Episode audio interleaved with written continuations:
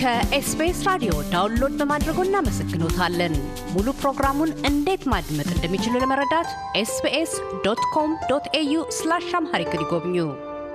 በቀዳሚው ክፍላችን ከፀሐይ አሳታሚ ድርጅት መስራችና ዋና ስራ አስፈጻሚ ኤልያስ ወንድሙና ድምፃዊት ብሩክታዊት ጌታሁን ቤቲጂ ስለ ፀሐይ አሳታሚ ድርጅት 25ኛ ዓመት ዝክረ መታሰቢያ የሎስ አንጀለስ ከተማ ምክር ቤት እውቅናና የቤቲጂ የሙዚቃ ህይወትን ነቅሰው አውግተዋል። ወደ ቀጣዩና የመቋጫ ዝግጅታችን ያለፍነው ከሁለት ወደ ሶስተኛ አልበም እያመራች የበርካታ አፍሪማ ሽልማቶች ተሸላሚ የተመድ ስደተኞች ከፍተኛ ኮሚሽን የበጎ ተግባር አምባሳደርነት የበቃችው ቤቲጂ ወደ ዩኒቨርሲቲ ተጋባዥ መምህርነት መድረክ እንደምን እድሉን አግኝታ እንዳመራች በማንሳት ነው። ምላሿ እንዲህ ነው። ይህንን እድል ያገኘሁት ሉላን እርጉዝ እያለሁኝ የሎያላ ሜሪማውንት ፕሬዚደንቱ inaugurate በሚያደርግበት ጊዜ ነበረ። ከዛ የዳንሱ ፋክልቲ ዋና አስኪያጅ ጋር ያስተዋወቀን እና ከዛ በኋላ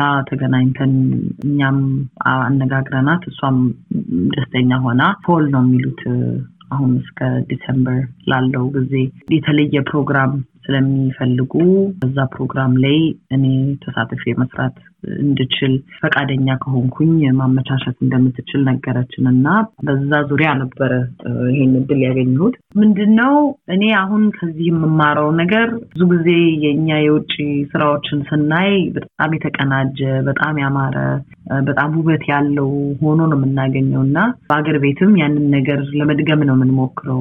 ከባንዲራው በስተጀርባ የማናየው ነገር ምን ያህል ለፍተው ምን ያህል እንደሚያጠኑት ነው። አሁን እኔ እዚህ እየተማርኩኝ ያለሁት እዚህ ዩኒቨርሲቲ እኔም እያስተማርኩም እየተማርኩም ያለሁበት ነገር ምንድን ነው ምን ያህል እንደሚጠና ወይንም ደግሞ ምን ያህል rehearse መደረግ እንዳለበት ምን ያህል practice መደረግ እንዳለበት አንድን ነገር መድረክ ላይ ከመውጣቱ በፊት ምን ያህል መሰራት እንዳለበት ከዚህ በኋላ እኔም ይህንን ልምዴን ለእነሱም የማካፍላቸውን ከኢትዮጵያ ያለኝን ልምድ እያካፈልኩኝ ነው። ኢትዮጵያ ሲሄድ ደግሞ ከዚህ የምቀስመው ልምድ ይሄ ነው የሚሆነው። በደንብ መስራት እንዳለብን በምንሰራቸው ነገሮች ውስጥ አጭር ጊዜ ሳይሆን ረዘም ያለ ጊዜ ወስደን ማጥናት እንዳለብን የሚለውን ነገር በጣም እየተማርኩበት ነው።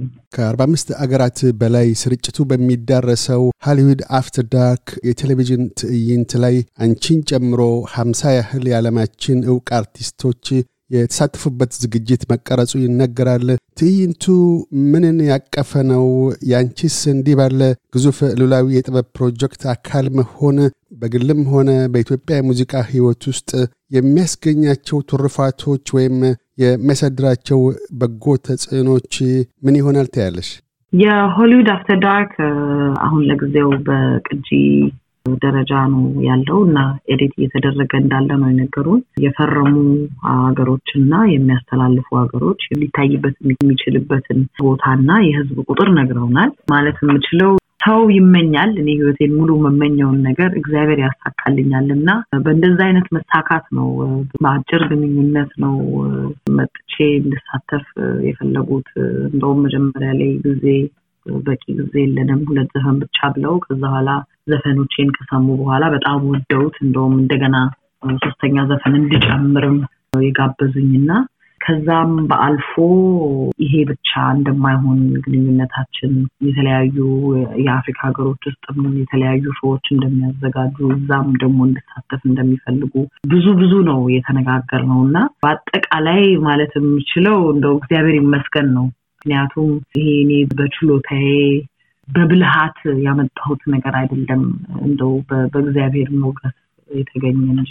ሌላው አንዱ በሎስ አንጀለስ ከተማ ምክር ቤት ክብር ከተጎናጸፋችሁበት ወቅት አንዱ የተነሳው የዚህ የኢትዮጵያ አዲስ ዓመት 2016 እሱ ነበር። እሱንም አስመልክቶ በጋራ ሁለታችሁም ሉላን መካከላችሁ ያደርጋችሁ ያወጣችሁት የእንኳን ያደረሳችሁ መልካም አዲስ ዓመት ምኞት ላይ አዲሱ ዓመት የህዝባችንን ክፉ የማንሰማበት የእናቶች እንባ የሚነጥፍበት ልጆች በሰላምና በደስታ የሚቦርቁበት ወጣቶች ወጥነው የሚያሳኩበት አዛውንቶች በክብር የሚጦሩበት ሀገራችን ከችግርና ከጦርነት ጸርታ የምናይበት ዓመት ይሁንልን የሚል የመልካም ምኞት መልእክት አስተላልፋቸዋል ለመላው ኢትዮጵያውያን በሙሉ።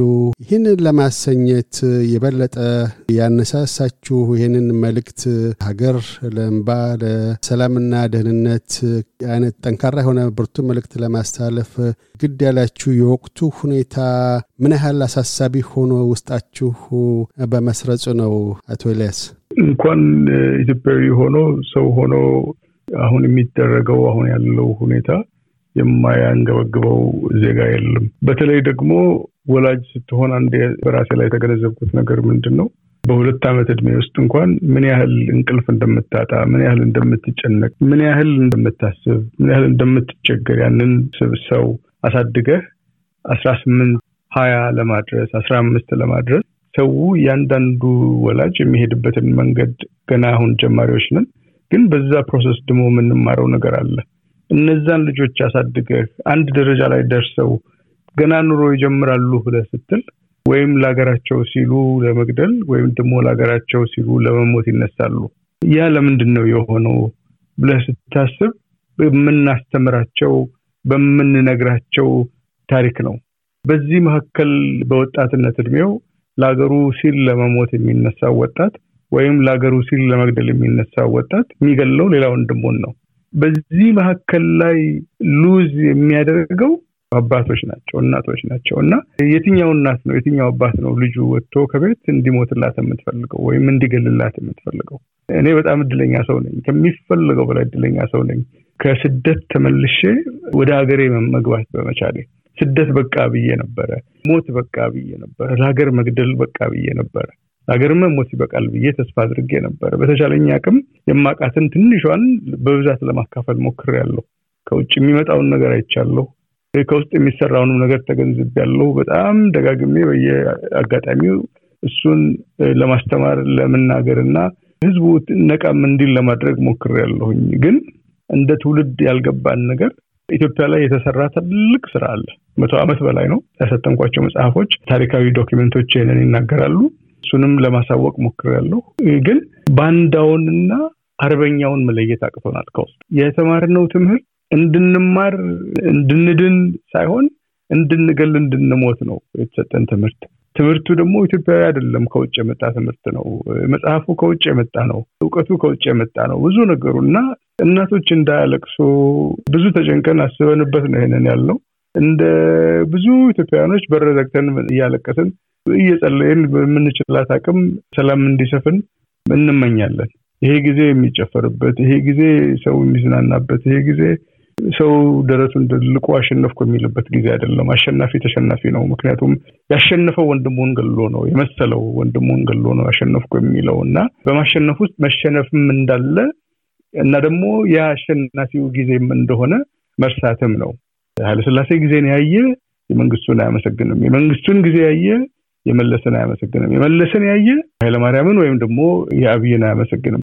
ያ ምንድን ነው? ታሪክን ማወቅ ነው። ራስን መመርመር ነው። ራስን መገንዘብ ነው እና ያ የአዲስ ዓመት መልክት ያልከው በቃ ይህንኑ communicate ለማድረግ ነው። ይህንኑ በጋራ ለቅሶም ለመደራረስ የነገውን ጊዜያችንን እንድናስተካክል ነው። ልጆቻችንን ለማትረፍ ነው እና አገራችንን ደግሞ እኛ የወረስነው ብዙ እሾክ አላት። at least ያንን እሾክ ቆርጠን ለልጆቻችን ብንሰጣቸው እነሱ ደግሞ ተክለው ኮትኩተው ደግሞ ለልጆቻቸው የተሻለ ሀገር የሚያተርፉበትን ለማድረግ ነው።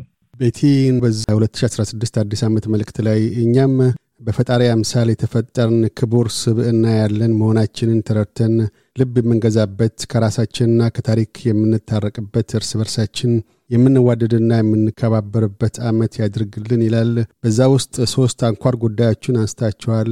ሰብአዊ ክብር፣ ታሪካዊ እርቅና ፍቅርን ወይም አገራዊ አንድነትን ወይም ዜጋዊ ብሔራዊ መዋደድና መከባበርን አንስታችኋል። ይህን ያሰኘሽ ካንቺ ይታኳያ ምንድን ነው? ልብሽ ውስጥ አእምሮሽ ውስጥ በወቅቱ ሲመላለስ የነበሩት እነዚህ ቃላቶችን ከማስቀመጥ በፊት ለበርካታ ጊዜ ማሰብንም ጭምር ይጠይቃልና እንደምን መነጩ እኒህ ቃላት?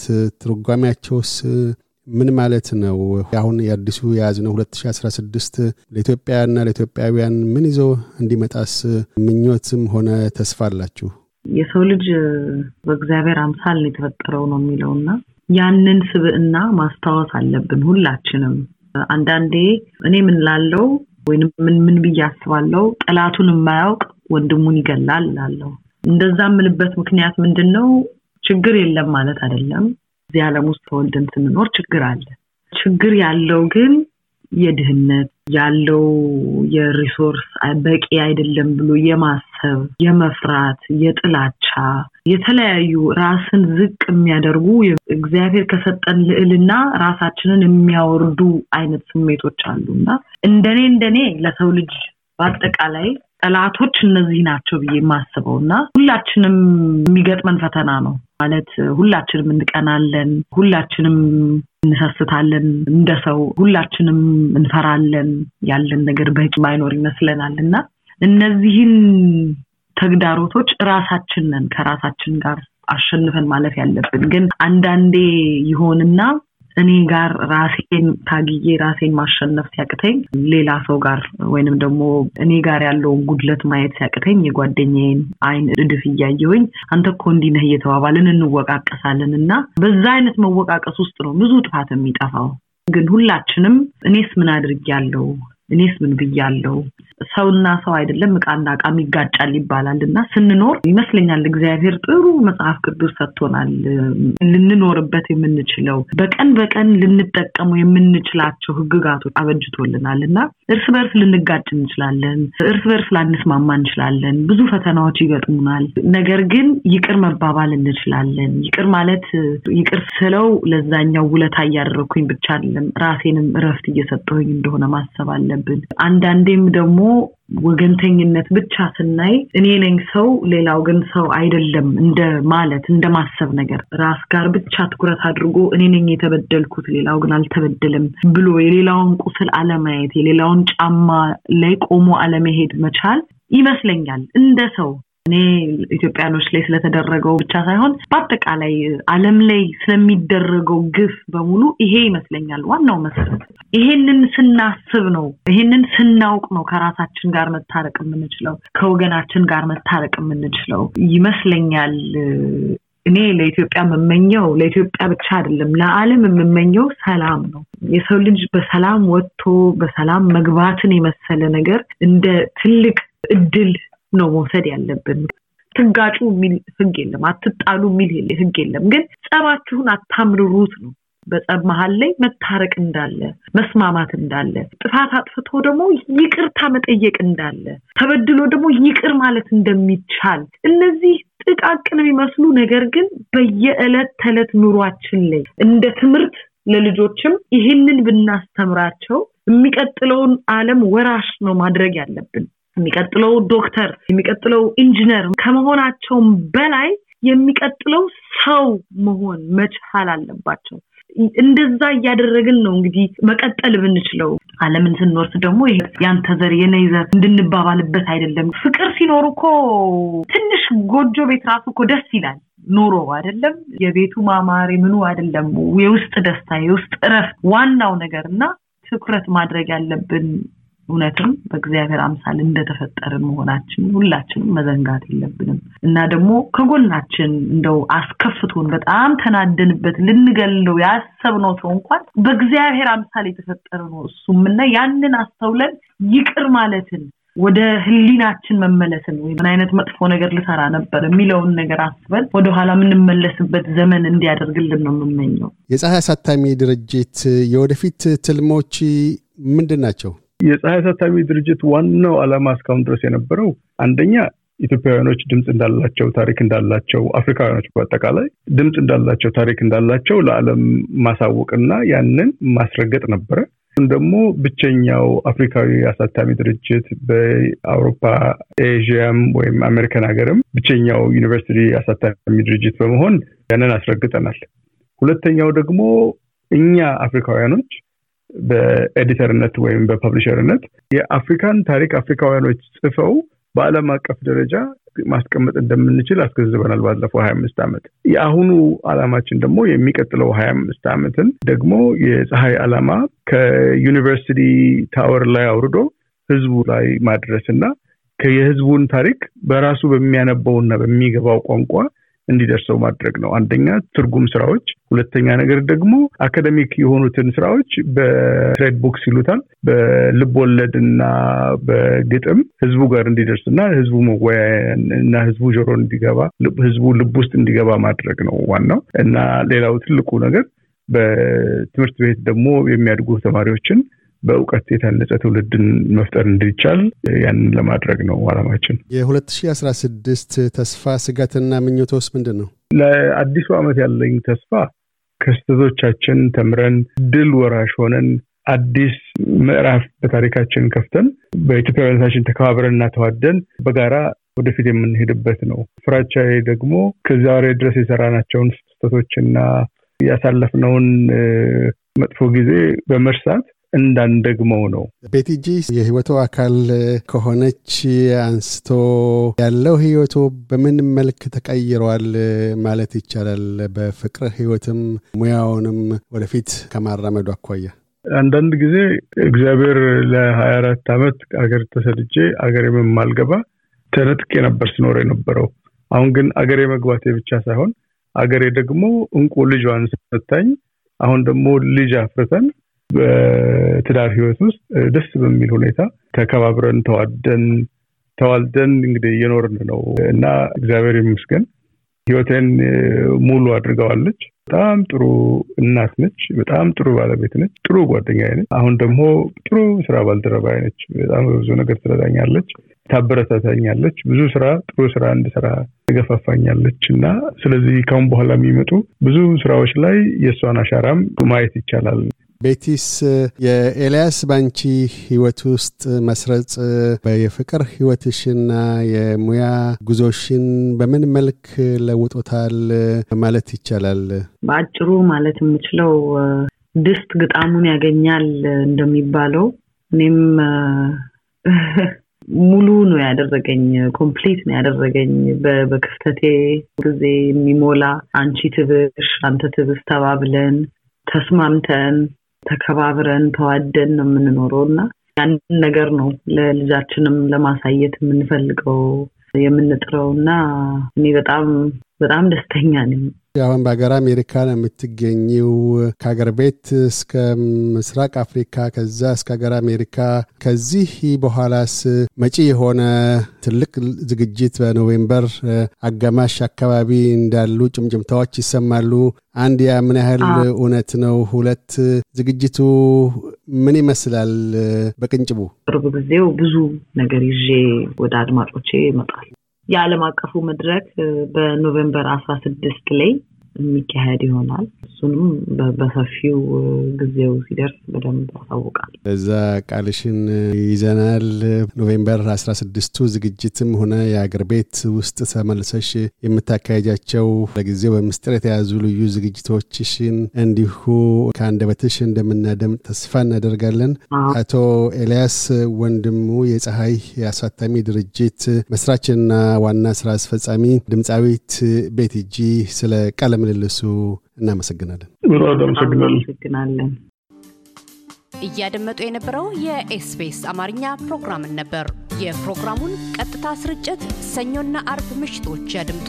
እንዲሁም ድረገጻችንን በመጎብኘት on demand እና በኤስቢኤስ mobile app ማድመጥ ይችላሉ። ድረገጻችንን ኤስቢኤስ dot com dot au Amharic ን ይጎብኙ።